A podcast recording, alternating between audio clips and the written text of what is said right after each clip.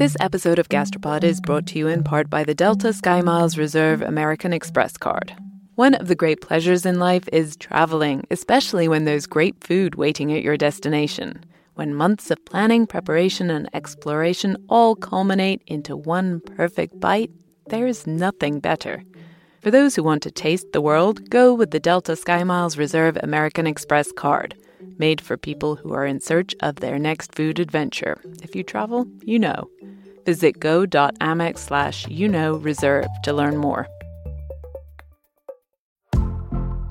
Your body is unique, so why would you settle for a weight loss plan that's one size fits all? Noom is the weight management program that takes into account your biology to build a custom plan just for you. Stay focused on what's important to you with Noom's psychology and biology-based approach. Sign up for your trial today at Noom dot com and check out Noom's first-ever cookbook, The Noom Kitchen, for one hundred healthy and delicious recipes to promote better living. Available to buy now wherever books are sold. The very first question we were to address was, how is cheese made? Which I think the postdocs who put together the questions for us thought this was a straightforward question to begin with. But we went round and round, because it turns out you can't explain how cheese is made without knowing what you mean by cheese. You're listening to Gastropod, the podcast where we wrestle with the really big questions, like, what is cheese anyway? Well, not exactly. It's more like, here we are putting out an episode about cheese history and cheese science and even how to put together the ultimate cheese plate. And it turns out we don't actually know what cheese is.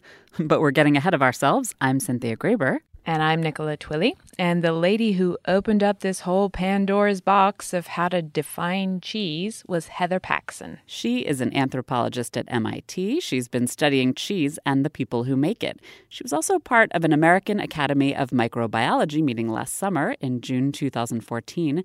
They were talking about the role of microorganisms in cheese. There's a paper that came out of that meeting. We have it for you on our website. So Heather organized a cheese tasting for us to help us get to the bottom of what cheese actually is. So, for instance, uh, we were, of course, there to talk about microbes and cheese. And in fact, the F A Q that came out of it is titled Microbes Make the Cheese. And in many of the cheeses that first come to mind, for instance, the cheddar that we have here on the on the table, it's a natural cheese. It is developed first by the bacterial uh, fermentation of milk that allows for the curds to then um, coagulate and then develop the, the natural rind on the outside, which contributes to the flavor and the character that we um, attribute to a cheddar as opposed to another sort of cheese. So that was the kind of cheese that I think everybody had in mind. But then as soon as we started talking, we people said, well, what about ricotta? What about paneer? What about American cheese? That's because ricotta, paneer, a goat's milk chèvre, those don't contain microbes at all. And American cheese, we'll get to that crazy process later. Yeah, I feel like this is the kind of thing that people fight wars over, or at least expensive legal battles. So what about ricotta? Is it a cheese? Ricotta is definitely a cheese. Phew. Case closed. Wait a second. The plot thickens. There's a difference in approaches among the different working groups that we had at our meeting. And some really set out to come up with a, a universal definition. And the universal definition is basically that cheese is dehydrated and aged milk. It doesn't is, sound nearly as attractive. It, it really doesn't. In the end, basically, Heather said that the scientists decided there were three different methods for making cheese, and the end products of each of those three methods counts as legit cheese. So you can use acid to clump milk proteins into curds. That's the acid method for things like cottage cheese. Or you can use acid and heat. That's ricotta and paneer. Or you can use rennet and microbes, like for cheddar or brie or all the other things we think of as cheese. Rennet's an enzyme that traditionally comes from the stomach lining of calves, though we figured out other ways to make it these days. So basically, to get to cheese, you need to separate milk into solids and liquid, and you have three choices for how to do that. It's funny, though, if you taste ricotta... Uh-huh, wait a minute. Am I finally going to eat something on this show? And not only that, we are going to eat it together in different states, using a bit of complicated engineering, with us buying the same identical cheeses. For us, double the cheese. It tastes like milk. It tastes like cream. But you know, it's very, it is very delicate in flavor. Like, there is none of that. I mean, you, if you told me this wasn't cheese and you asked me to believe it was just sort of thickened cream, I would accept that definition. Yeah, me too. Yeah, yeah, that's interesting. I mean, it's it's fresh, right? It also hasn't been um, it hasn't been aged, so the microorganisms. I mean, in a hard cheese, we get the flavor from the microorganisms breaking down the enzymes and the fats in the milk, releasing flavor compounds. And that it doesn't happen with ricotta because it's it's fresh and we eat it right away, and, and there's no um, breaking down of the component parts. So uh, it's as good as the milk is. What's crazy here is that the ricotta we just tasted might be something like the very first cheeses ever made, though those were made from sheep or goat's milk. I spoke to a cheese scientist and historian. His name is Paul Kinstead. He's at the University of Vermont. He described the origins of the very first cheese. Well, the earliest evidence, and this is really fairly recent work that's been done because of new anal- analytical methods, technologies that have enabled sort of archaeochemistry to be carried out at, at levels that were never possible before. But the earliest evidence for cheesemaking and, and large-scale dairying goes back to about seven thousand to six thousand five hundred B C. We are going back to the very dawn of cheese. But before we go there, we're going to hear some of your cheese stories. When my get-up-and-go has got up and went, I hanker for a hunk of cheese. I'm Jenny Morber, and here is my cheese story. My dad actually worked for Kraft Foods back when he was a young engineer hurting for money. His job, at least from the stories I've heard, was to taste products that might have gone a bit off, to see if he could tell what had gone wrong with the processing. Needless to say, we didn't have much Velveeta in the house, and he never ate mayonnaise. But we didn't have much else in the house either, cheese-wise. I still remember the day I tasted Brie from a supermarket in France. It was like, holy shit, cheese can taste like this. It was like I put on a pair of glasses and could suddenly see the leaves. Yeah, I gained fifteen pounds that summer. Hello, Gastropod. This is Mike in Gainesville, Florida. I was calling to say that I absolutely adore cheese.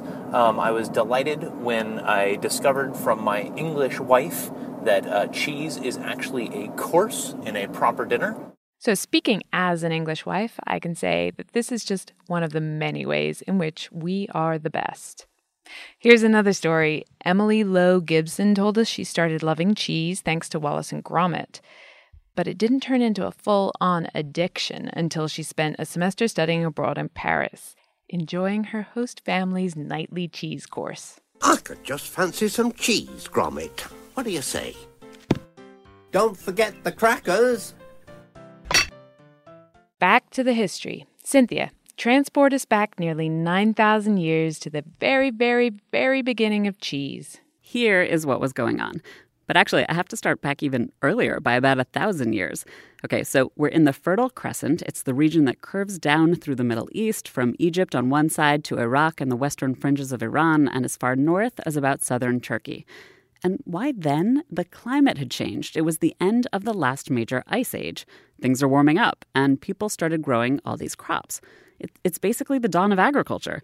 They start settling down and growing cereals they'll eventually domesticate, and the local wildlife starts showing up to snack on the crops. By which you mean things like goats and sheep. Right, and as you know, these animals can provide milk.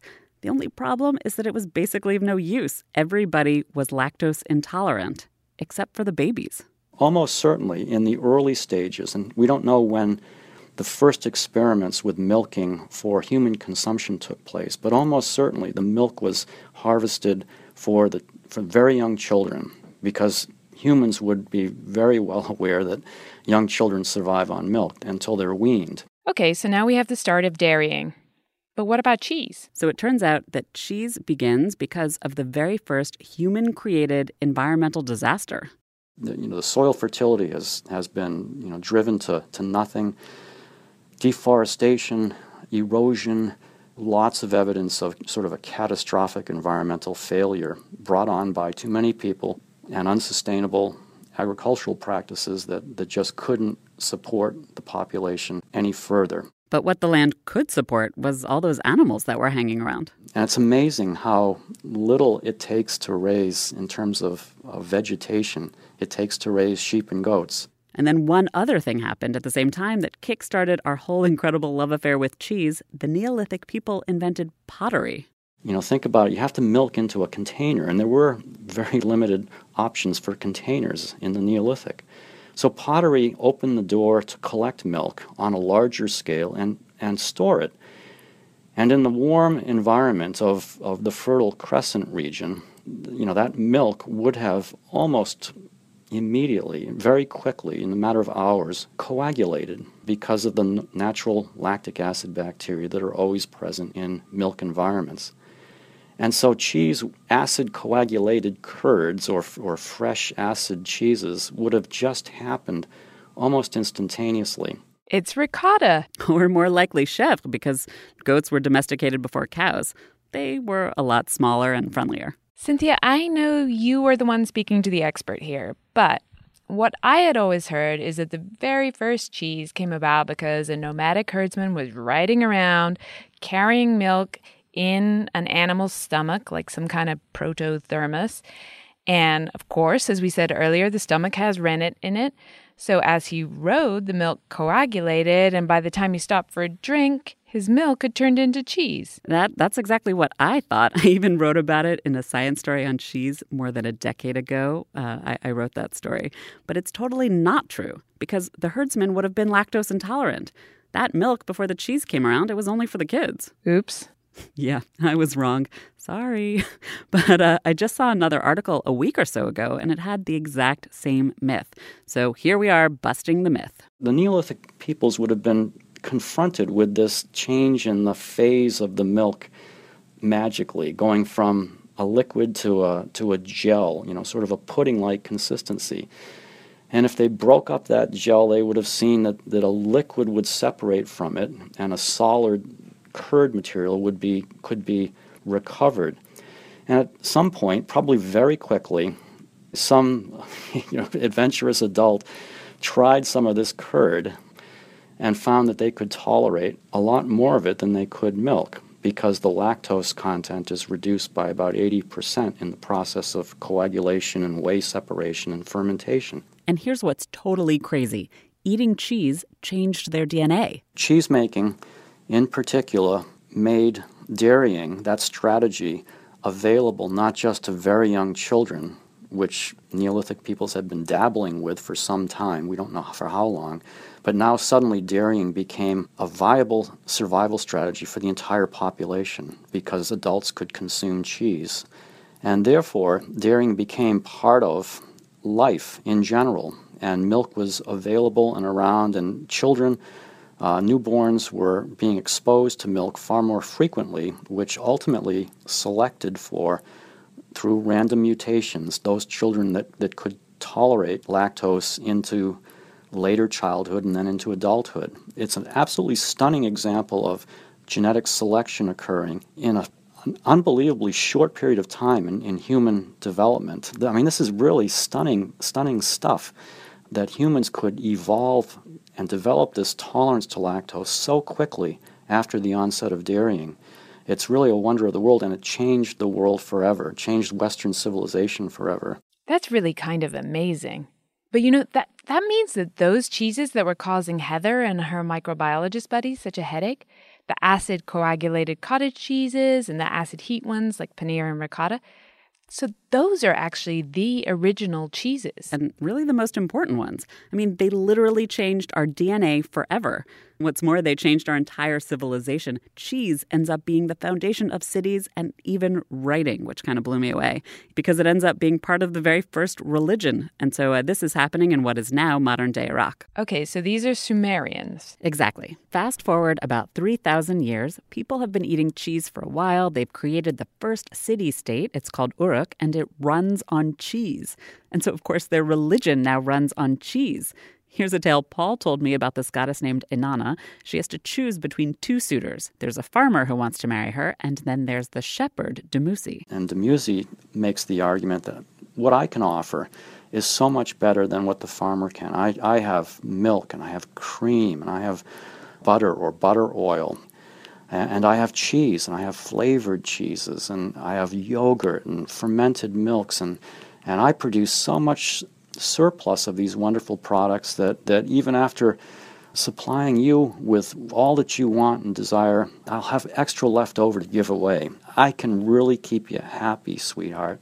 The long and short of it is Inanna agrees to marry Dumuzi, and um, gets won over because she, she really values the, the dairy products. And based on that belief, it starts a thing where people gain favor with the goddess by bringing her cheese and butter at the temple every day. And the government, basically, the king and his ruling elite, working in conjunction with the, the temple priests, gain control over shepherds and create a whole contractual system to make sure that there are shepherds that take care of the sacred flocks and the sacred herds, and um, overseeing a system where dairy products, cheese and butter, would be coming into the temple every day and stockpiled, and then go through a series of rites or rituals to in honor of Inanna, and then they would be redistributed to the, the civil servants so, that were running the government. Managing all that cheese was a bureaucratic nightmare, so what they do, they invented writing. To keep track of the cheese. It's like the original management system. I love it. Who moved my cheese? But five thousand years ahead of its time. I know. It's a, it's a crazy story. When I was reading Paul's book, I was sitting next to a friend, and I literally exclaimed, the city-state was founded on cheese. Um, I, I told Paul that story when I spoke to him. He kind of hedged. He said there were other agricultural products as well. But cheese and butter did play a major role. But as we discussed with Heather, cheese has come a long way since those early days. So how did we get from that ricotta to all the cheddars and the Bries and the Emmental that we know and love? And love so much. We're about to jump ahead again a few thousand years to the Middle Ages. That's like the golden age of cheese invention. And there were a lot of things to figure out along the way. Trial and error. And in fact, as it turns out, cheese can still be quite a complicated thing to figure out today. So we heard some really funny stories about cheese mistakes from you guys. Roz Cummins was volunteering in the Boston Food Co-op many years ago, and there was a hippie guy there who she worked with. And he said, hey man, we just got some really good Gouda in from Amsterdam. Want to try it? And I didn't know what Gouda was, but I figured if it had just come in from Amsterdam and he was a hippie, he was offering me some sort of hashish or something. And I said, oh, no thank you. I don't do drugs. And he bent over double laughing and said, man, Gouda is how they say Gouda in Amsterdam. So I had just turned down some fine imported Dutch Gouda. And in another cheese mistake, Alana Lubin wrote to say that she kept kosher when she was growing up, and uh, she'd been shielded from all the kind of full funkiness of different varieties of cheeses. Her husband, though, didn't grow up keeping kosher, and he loved all those crazy cheese flavors. So they found an upscale kosher restaurant. They were going out to dinner, and she was super excited, in particular, to try blue cheese. They had a cheese plate for the appetizer. She picked it up. She gave it a try, and she promptly spit it out. She says it's now an ongoing joke, but still, ten years later, she doesn't eat blue cheese. You know, it is an acquired taste. I hated it as a kid. I did too, and now I love it. But anyway, let's get back to Europe, where all those cheeses on Alana's cheese plate, that's likely where they were developed. First, those folks from the Fertile Crescent spread out. So now they're lactose tolerant, they're moving to Europe, and what they find there is the perfect environment for cheese making. Or, I guess I should say, the perfect environments. Take Emmental, since you mentioned it earlier. That's what some of our listeners may know of as Swiss cheese. It's a little harder, it's kind of rubbery, and it's got those characteristic holes. And it has this awesome nutty flavor. Yeah, and, and what's interesting is, Paul explained this to me, that unique style of cheese developed in the Alps for very specific reasons.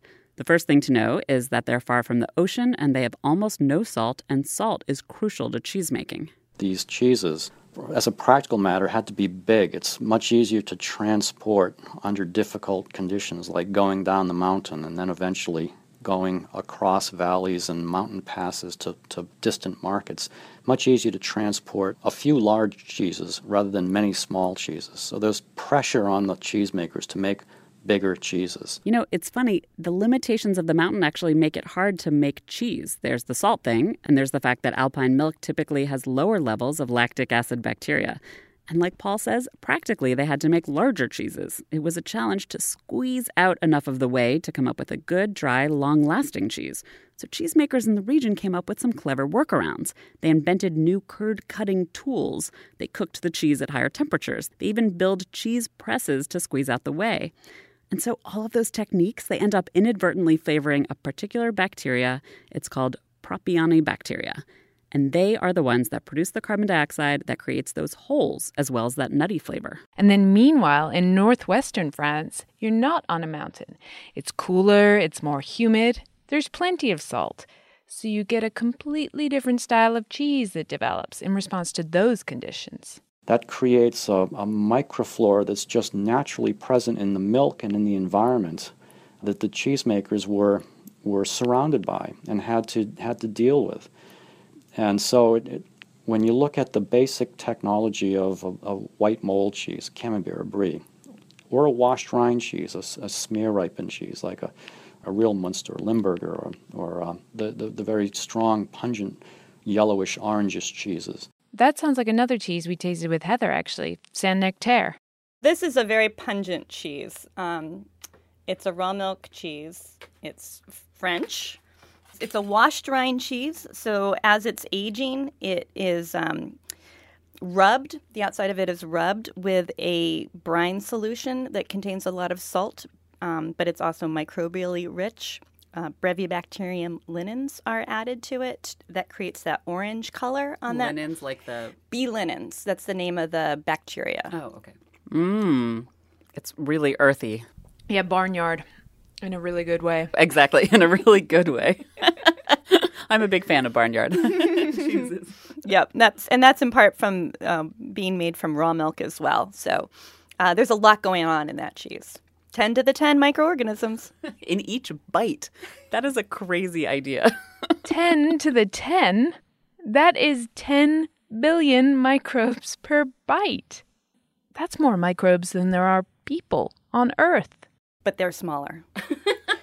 The microbes are smaller than the people, yes. Yeah. And we can eat them. Yes, we can. We do all the time, whether we know it or not. And we're back to microbes again. We haven't brought them up for a little while, but we couldn't stay away forever. Everything seems to lead back to microbes here at Gastropod. So while we were making this episode, I met a guy who loves microbes even more than we do. He literally has fungal crushes. That sounds disgusting. It's not. It does sound a little gross. His name is Ben Wolfe, and he's a scientist who has just started his own cheese microbiology lab at Tufts University. I visited with him, and we spent an hour just literally gazing at petri dishes filled with cheese microbes. They look like photographs of galaxies and star systems, like all these swirls of pink and yellow and tiny pinpricks of white and puffballs of gray. Unbelievable. That's great. These are pretty. Yeah.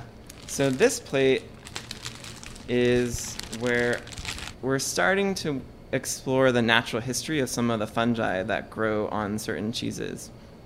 So on this column right here, actually all the way over here, we have the mold Scopulariopsis, which is just a wonderful name for a mold. It's very Mary Poppins-esque. So we're going to come back to Ben and his lab full of stinky, fuzzy Mary Poppins-like molds and yeasts and bacteria later on in the show.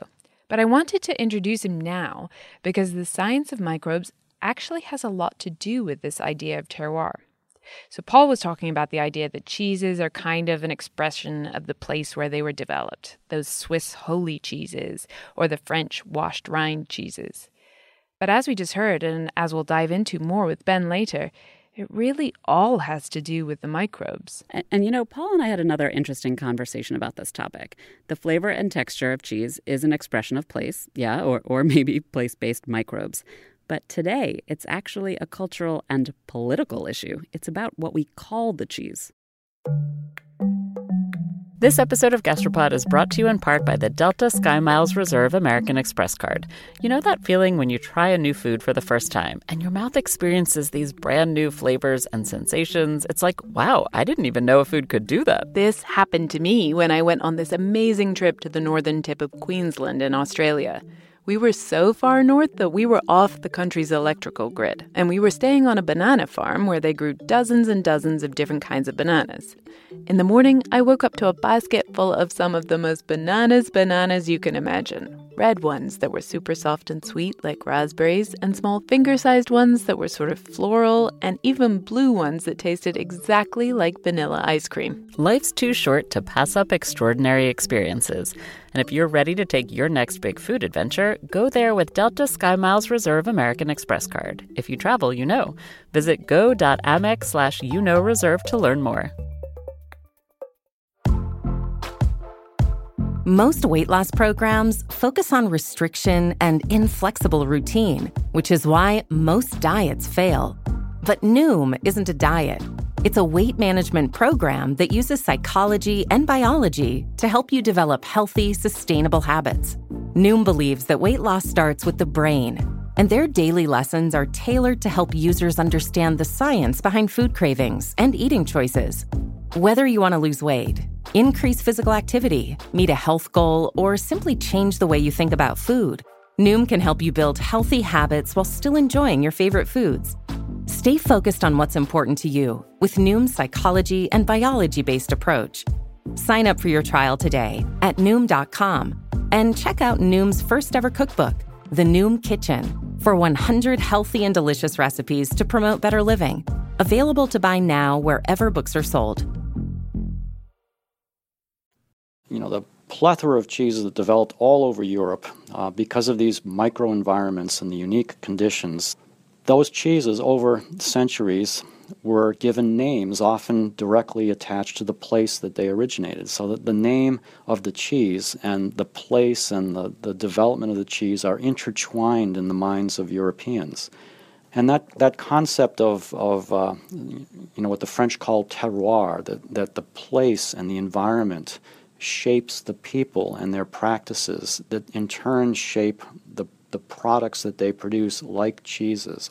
That those cheeses, those products are, are unique. They cannot be duplicated uh, anywhere else in the world because you don't have that combination of unique characteristics. That the terroir is unique, and therefore the cheese is unique. And the name that has been given to that cheese over long periods of time is unique and cannot be separated from the place and the cheese. Paul said that's the European idea anyway. And now there's this whole legal structure in place. It's called Protected Designation of Origin, or P D O. It started in France as a way to protect the names of wines from certain regions. Like, you know, for instance, champagne can only come from the Champagne region of France. And now it's a whole European Union program. It applies to cheese and, and even tomatoes and lentils. But here's the problem. Now, of course, Europeans didn't stay in Europe. They moved and emigrated all over the world. Uh, and, of course, America became a, a magnet for many of the immigrants uh, who left Europe, and they brought with them their traditional cheesemaking. So all of those immigrants started making cheddar and Asiago and Brie and Gruyere in the United States, exactly the same way they would have back at home in England and Italy and France and Switzerland, wherever. And so they use the same names. So you have a situation where people in Vermont are making cheddar in their traditional way, but they're doing it thousands of miles from the village of Cheddar in Somerset. And sure, cheddar cheese originally developed because of the environment and the conditions in Somerset, but it's still the same cheese when you make it the same way in Vermont, right? This whole issue is actually part of ongoing, highly sensitive trade discussions. Today, those P D O names are only restrictive in Europe, and some cheeses are just considered generic categories, like mozzarella. But Europe wants the names to be restrictive around the world. That is part of these trade arguments. There's a great example in Paul's book. If the European Union gets its way, all American cheddars would have to be renamed. And he says, you know, maybe a cheese in Vermont would be called something like Vermont Delight. So this is where we get back to microbes and Ben. So a lot of the flavor of cheese, not the ricotta-style ones, but the rennet, coagulated, aged ones like Saint-Nectaire, the flavor is coming from a whole community of microbes. Some are in the curd and lots, lots more on the outside, on the rind. And each different community of microbes is basically what gives each type of cheese its particular flavor and texture. Like the Swiss cheese and that Propionibacteria. Precisely. And as it turns out, a lot of what cheesemakers are doing with all their caves and their washes and their brining, what they're actually doing is setting up the conditions for that particular ecosystem of microbes to develop the right way to make the cheese taste like itself. So Ben spends all day, every day, looking at these cheese rinds. In many ways, rind is the structure that people use historically in cheesemaking as a way to help preserve the cheese. So you would make cheese through fermentation, and then you needed some surface, something to grow or exist on the outside to keep it from being damaged and to make it easy to transport. So people just let these rinds develop, um, and they found that that was a steadfast way to do it. In a, in a sort of carpet-like structure almost, right? We call them biofilms. We we call them this biofilm because it's a layer, it's a surface, it's a structure that comes together, almost like a small city of microbes, but they glue themselves together. They produce substances that allow them to colonize that surface and stick themselves together. Um, so yeah, a carpet's a great uh, way of, of describing it. So in July twenty fourteen, he wrote a paper with a colleague, Rachel Dutton at Harvard. They surveyed one hundred thirty-seven different cheeses from all over Europe and the United States, and they wanted to see what microbes were where. The idea for all this work came from Rachel Dutton. So she started this lab at Harvard, and what we wanted to do is go out and understand what is the diversity of microbes on cheese rinds. It hadn't been done before, in large part because people had been studying their cheeses individually. So a producer in northern Italy or a producer in the middle of France would work with a scientist to culture the microbes that were growing on their cheese, and they would identify things and have a list. Um, but they wouldn't ever do this in a large, systematic, thorough way. Um, and they also never used the approaches that we use, which were D N A sequencing approaches. So we went out just like people sequence the D N A at crime scenes or se- sequence the D N A living inside of your gut. Um, we decided to do that for cheese using the same exact techniques. And we did it at a much larger scale. So instead of doing a few cheeses, we did one hundred thirty-seven different cheeses made in Europe and in North America. So we can, you know, in one broad brushstroke, understand the diversity of microbes that's out there.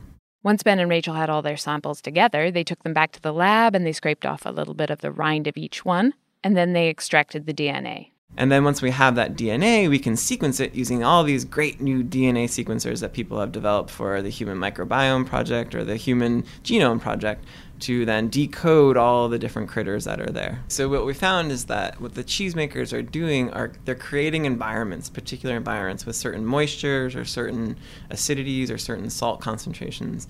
And if they do that, um, they're selecting from essentially a global pool of microbes. So either microbes that are coming in on the sea salt, microbes that are in the raw milk that they're using to make their cheeses, or microbes that they even buy um, as cultures. And if they create the right environment, essentially if they build it, the microbes will come. Um, so you end up selecting for this very particular type of microbe, uh, microbial community. So you can make a cheese in California, you can make a very similar cheese in Vermont, and try to make that same cheese in France, and they'll have almost the exact composition of microbes in the community. Wait a second. So so does that mean that this whole P D O thing that Paul and I were talking about is total bullshit? Or maybe not exactly bullshit, but just historical and a political thing and, and not a difference that's actually based in science? I mean, if they're making it the same way and it has the same microbes that give the cheese the same flavors. Hold up, hold up. I asked Ben if he had killed this whole idea of terroir, and he said, not necessarily. So at this broad scale, we can see that the communities look similar, but we're talking about uh, you know, walking into essentially an oak forest. So if you walk into an oak forest in California, you walk into an oak forest in Vermont, and you walk into an oak forest in France, they would look kind of similar. They would have oak trees. There's probably some rodents running around in each of those eating the acorns. There's probably some herbaceous plants in the understory.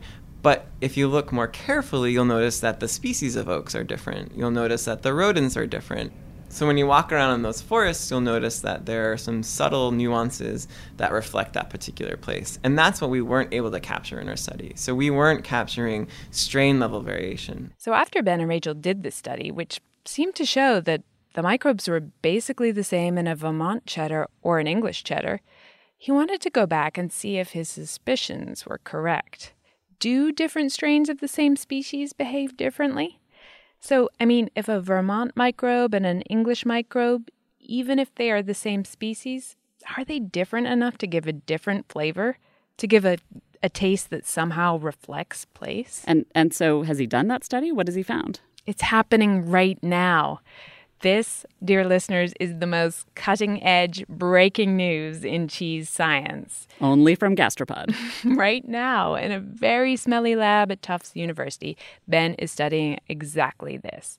So what he did is he got cheeses from nine different places, Oregon, Maine, France, Spain, so on, and isolated the same species of bacteria from each.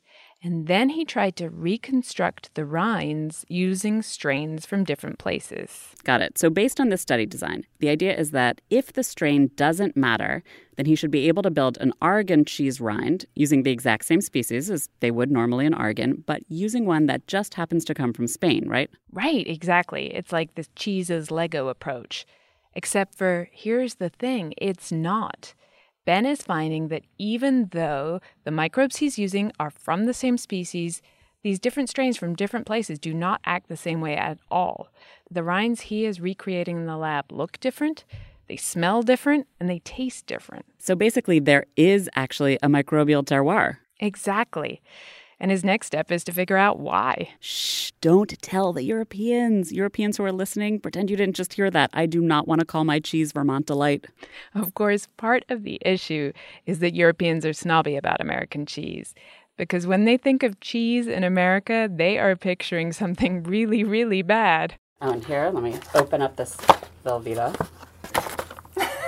Do we have to? They won't know.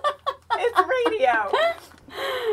Velveeta is um, a cheese that's made from the little bits and pieces of natural cheese that are industrially made that uh, are sort of waste product, byproduct, and then they get melted down. Coagulants are added to it, fillers are added to it, coloring is added to it, and the slurry, this cheese slurry that does have some natural cheese in there somewhere, is is melted and um, molded in blocks. So I love the, this image of this huge cheese slurry with all these bits of leftover cheeses. But there is some real cheese in there somewhere. There's no single cheese like Velveeta. Because Velveeta is more than one single cheese. Like cold meat, Swiss and cheddar. Blend it all together for a creamy taste that melts with ease. Velveeta, processed cheese spread. Cheese. Nikki, is your American orange or yellow? Um, orange. Mine is kind of a pale yellow deli American cheese. Oh, yeah. No, mine's definitely on the orange side, which I think, right, Heather, is that a natto? That's not from the cheese itself. That's a coloring, like a vegetable dye that's added. That's right. The the orange color comes from a natto, which is a, the or the natto seed, which is a plant. That's not part of the flavor. That's just for color. So it's interesting. Um, the that goes back to, well, if you think of American cheddars, right? Think of a New York State cheddar and a Wisconsin cheddar. Right. Mm-hmm. This is one of our most durable cheese traditions, that on the East Coast, cheddar is is not colored. Um, it's yellow. And in Wisconsin, it's colored orange with the annatto. And that goes back to the nineteenth century. And the cheeses were the cheesemakers initially colored their cheeses to hide evidence of seasonal variation, hmm. which is kind of ironic considering how beloved seasonal variation is these days with artisanal cheese, and it's often upheld in terms of terroir and so forth.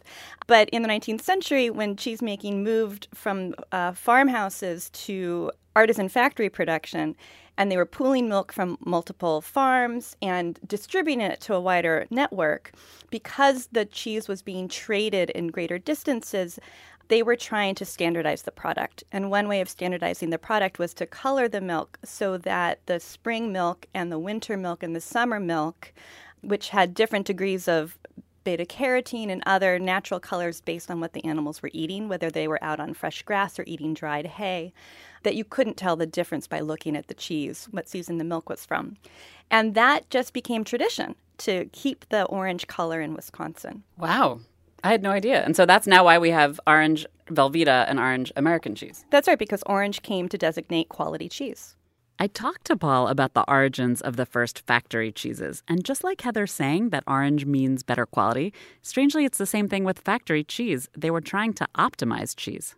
Yeah, well, it, it really goes back to the to the scientific revolution, the Enlightenment, in the, the seventeen hundreds, when when science began to come into its own as a as a way, and the application of science to practical industries like agriculture.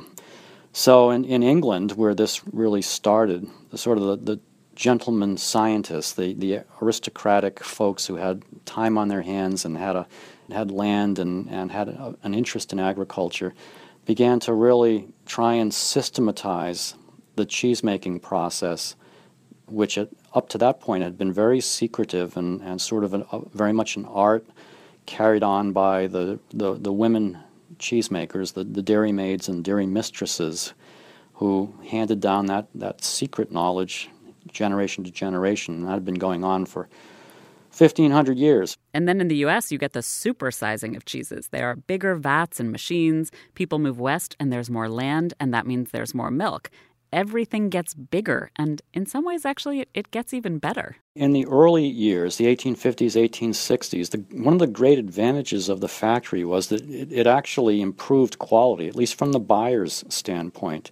It was easier to control the system in a, in a factory with one set of conditions and one head cheesemaker instead of the same amount of cheese being produced at, at five or ten different farms, each with a different set of conditions. So from a quality standpoint, if you read period literature, it was actually viewed, the factory was viewed as a great step forward in, in quality. And now here's an idea for quick and festive appetizers. Cut your favorite kinds of Kraft Deluxe slices in quarters. These rich-tasting cheese squares fit perfectly on shredded wheat crackers. And we're decorating them with cocktail onions, sliced olives, and anchovy curls, to add a gay note to our tempting cheese nibblers. You know, what is so interesting is that in some ways the American slice, that iconic Kraft single, that represents the logic of cheese just taken to its ultimate extreme. I don't think I like the sound of that. Well, no, I mean, I agree, not in terms of taste. But if you think about it, right, the point of cheese was to make milk portable and long-lasting.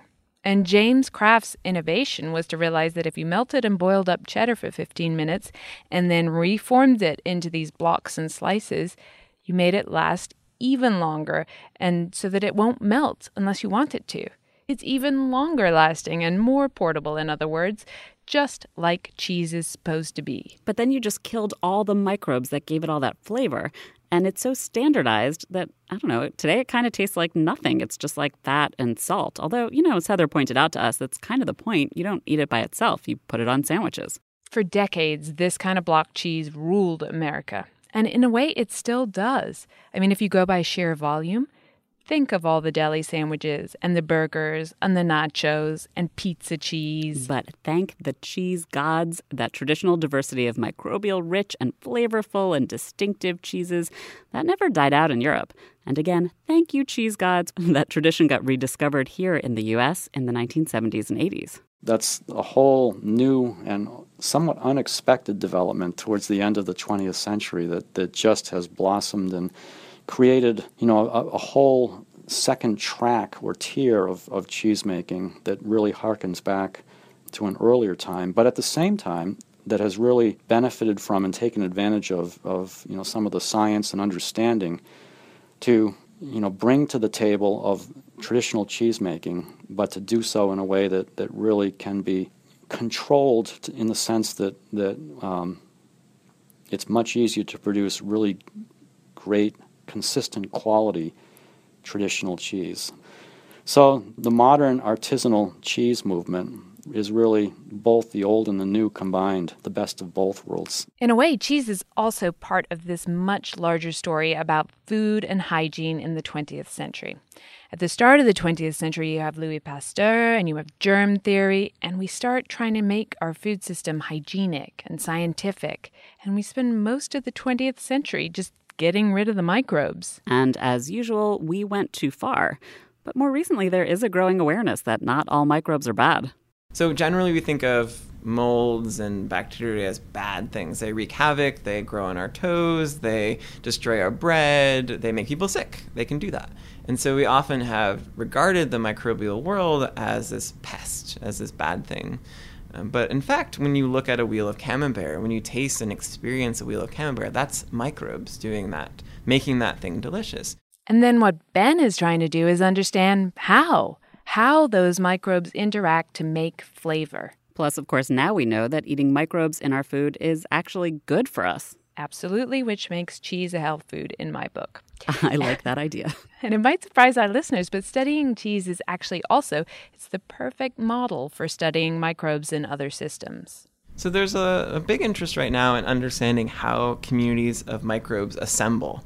So just like putting a car together, there are certain principles for how you put the pieces of a car together. There's certain order to how you do it. There are certain things that need to fit together at the right place and the right time. And we think that also happens in microbial communities. We think that's happening in soils, out in the ocean, in our own bodies. But we don't understand what those principles of community assembly are. In large part because most microbial communities are so complex. So there's thousands of species living together. You can't grow most of them. So what cheese offers is the ability to develop very basic, essentially design principles of how these things come together and do what they do.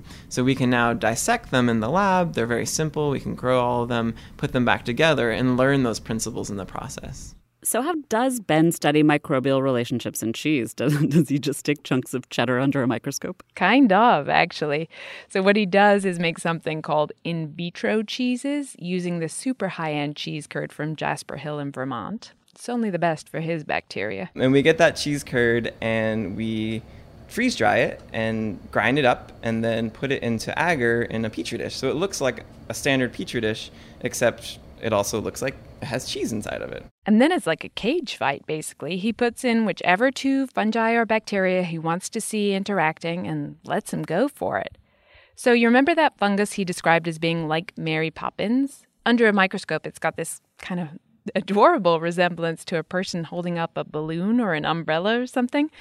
It's called Scopulariopsis. In the middle, we have a fungus, the same one, Scopulariopsis, but it's growing with another fungus named Chrysosporium, which you can see growing by itself all the way over here. And one thing we're trying to figure out is we see Chrysosporium growing on a lot of cheese rinds, a lot of natural rinds, really late in succession, really late um, as the cheese is aging. What we think is potentially happening is it may be a mycoparasite. It may actually eat other fungi. It always grows on the top of other fungi, and when we even when we grow it in the lab, it seems to sort of nestle up next to neighboring fungal colonies. So what we're trying to do is right at that border between the Chrysosporium and the Scopulariopsis, we're trying to look for any kinds of signatures of mycoparasitism. So looking for where the little fuzzy hyphae of the one mold could be penetrating into the other mold and essentially sucking away some of the nutrients from the from the host. Basically, the Mary Poppins is being eaten alive by a white fluffy thing. Or so Ben suspects. So one of the things I actually didn't realize about cheese before I visited with Ben is that it is not just one happy family of microbes and you're done. Instead, the aging process is like this intense negotiating table where these different fungi and bacteria interact in succession. One may take over from the other, one may set the stage for the other to colonize, and that whole progression over time is what makes the flavor. But I have a question. In the example you gave, there are only two microbes interacting. And aren't there, I don't even know how many, but aren't there a, a lot of different types of microbes that may be interacting at any one time? Exactly. Dozens and dozens on every cheese. But you have to start somewhere, Cynthia. I mean, we just don't know the rules for how those microbes interact with each other. We don't even know how they know that the other guys are even there. So Ben is going one relationship at a time to figure out the ground rules and build up a picture of how the ecosystem works from there. But we shouldn't make it sound like he doesn't know anything yet. I, I loved it when you told me that he's become something of a cheese doctor for artisanal cheesemakers. There isn't a great resource out there for people to understand when their products don't go in the right direction that they want them to. So what we've done is develop some of the knowledge, gone out and just sequenced what's out there, and we understand the diversity of microbes you expect to find, and we can then provide this knowledge to help cheesemakers understand when things don't go right, uh, what can they do, when they have, you know, an invasive blue mold, what is it, where is it potentially coming from. It's funny, he gets sent Franken cheeses in the mail all the time. He just emailed me a photo of a bright purple rind on a cheese, totally terrifying. He's managed to identify the two bacteria that are interacting to make that color and help the cheesemaker to tone it down. And strangely, one of our listeners sent us a photo of just such a frankencheese. It's a shot Etta Devine took in France. She called herself Moldy and Avignon in the email. She was pretty turned off by these bizarre, oozing brown cheeses she saw in the market. Here's her theory. She had three ideas. One was that you could buy them to infect your own milk to make cheese. Or two, she thought maybe you could mix them in with other cheeses for an extra strong cheesy flavor. Or, here's number three, her last one, she thought maybe the cheesemonger was just fucking with the buyers. So I was leaning to option three there. But I sent the photo to Ben, our cheese doctor extraordinaire. And? He said that he, too, has seen equally disgusting cheeses from France. They were so brown and dusty, he said, that they he thought they were bread or bagels or something. But he asked, and they are, in fact, intended to be eaten. Although, not by him. He didn't try them despite being a microbe lover. A little too much, even for Ben. I think you have to be born French. So the cool thing is that all of this research, it's helping cheesemakers improve their product, and it's helping microbiologists understand how microbial ecology works. And that is great. But it is also generating new ideas for the future of cheese. After all, there are a lot of other microbes out there that make tasty foods and don't currently get used in cheesemaking. I mean, I know the primary goal of your research is to understand the microbe interactions and less what the flavor implications might be or even the human health implications, but Are, are we talking about a, like a miso-flavored cheese here? Absolutely. Um, the end goal could be that, but along the way, we're going to learn a lot of really cool basic microbiology, and we can learn more about the evolution of these microbes, and hopefully they'll produce a new flavored cheese.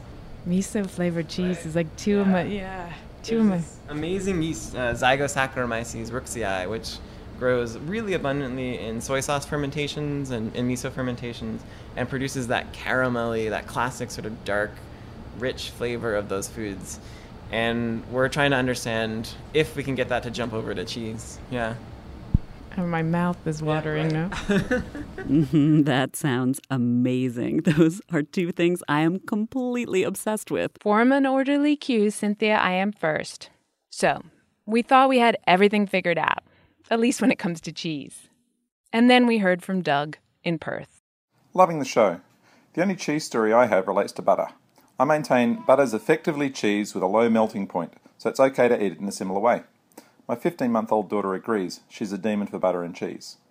Which leads me to wonder, how is cheese defined? And but does butter really count? Is there a grey area? Back to Heather. We put this question to her. We talked to her about it when we were trying to figure out what cheese actually was. And she was clear. Butter is not cheese. Thank God. First, because it's all fat. It's all cream. It's not made of milk.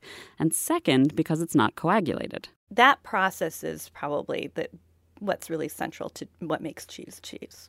It can happen in many different ways, but it's that separation of curds from whey, and that doesn't happen with butter. Don't let that stop you, though, Doug. Butter is good for you again these days, I hear.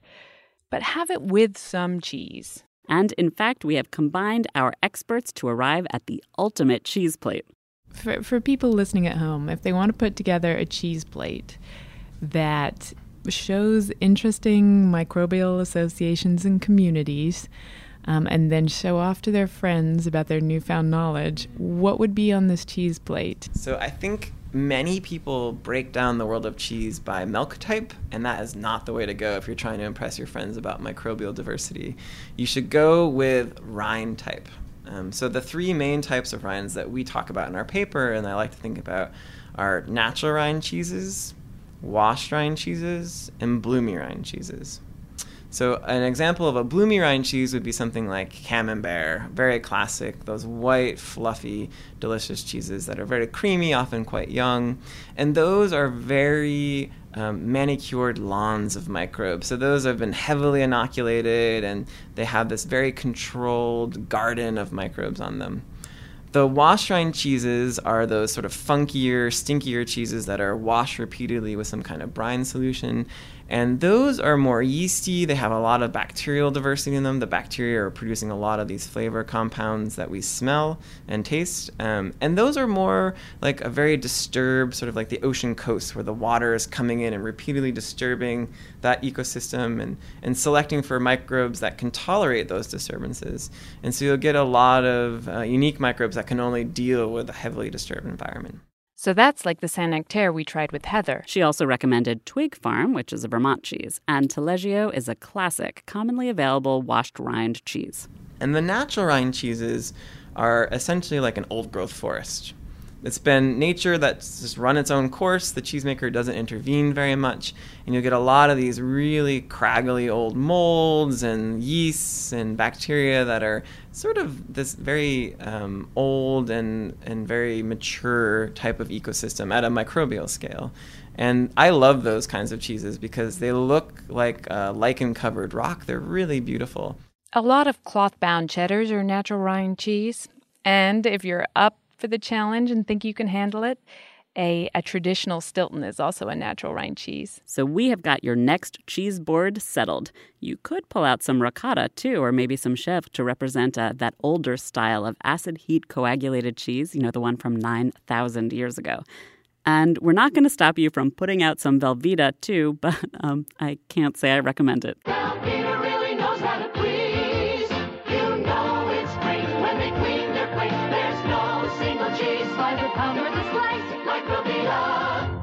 My name's Tasha. I'm a listener from the Boston area. Um, I'm obsessed with Gastropod. But when I found out you guys were doing an episode on cheese, I got really excited. Cheese is probably my favorite food. I eat it on almost everything. Um, I pretty much eat it every day. I think I'd have to say that my favorite kinds of cheese, the first one, I don't even know what the name of it is, but it's like an Arabic braided, like, string cheese. The flavor is just amazing. Um, and then my other favorite kind of cheese is Saint George cheese. It's from Portugal. Uh, when I was a kid, my dad used to love it, but I hated it because I always called it smelly feet cheese. It smells pretty nasty, but it tastes heavenly. Um, so that's my little bit about cheese. I love it. It's the bomb. Cheese is the best thing ever. Thanks. I hanker for a hunk of, a slab or slice a chunk of, a snickerdee's a winner, and yet won't spoil my dinner. I hanker for a hunk of cheese. Yahoo! And that is it for this episode. The future of cheese, I think it's golden. And the future of your cheese plate, that's even better. A huge thanks to our guests. Paul Kinstead at the University of Vermont. He wrote a book called Cheese and Culture. And thanks to Heather Paxson, M I T anthropologist. She has a book called The Life of Cheese. Thanks for tasting all those great cheeses with us. And thanks also to Benjamin Wolfe at Tufts University. We have lots of his amazingly beautiful cheese microbe photos online at gastropod dot com. Not kidding, they look like faraway galaxies. We've also got links to the paper he published with Rachel Dutton on cheese rind microbiology. And thanks to you, our listeners, for sharing so many awesome cheese stories with us. As always, basically, we have all sorts of good stuff online. Photos, videos, links, and stories we couldn't fit in the episode. Visit us there at gastropod dot com, where you can also sign up for our emails, binge listen to old episodes, and get in touch with us yourselves. Thanks for listening. Till next time. This episode of Gastropod is brought to you in part by the Delta SkyMiles Reserve American Express card. You, dear listener, already know about the transformative power of food. You're probably thinking about food right now, aren't you? Look, we get it. Sometimes a craving is more than a craving. It's a calling that you have to indulge, even if it takes you thousands of miles to get there. For those who want to taste the world, go with the Delta SkyMiles Reserve American Express card, made for people who are in search of their next food adventure. If you travel, you know. Visit go dot amex slash you know reserve to learn more.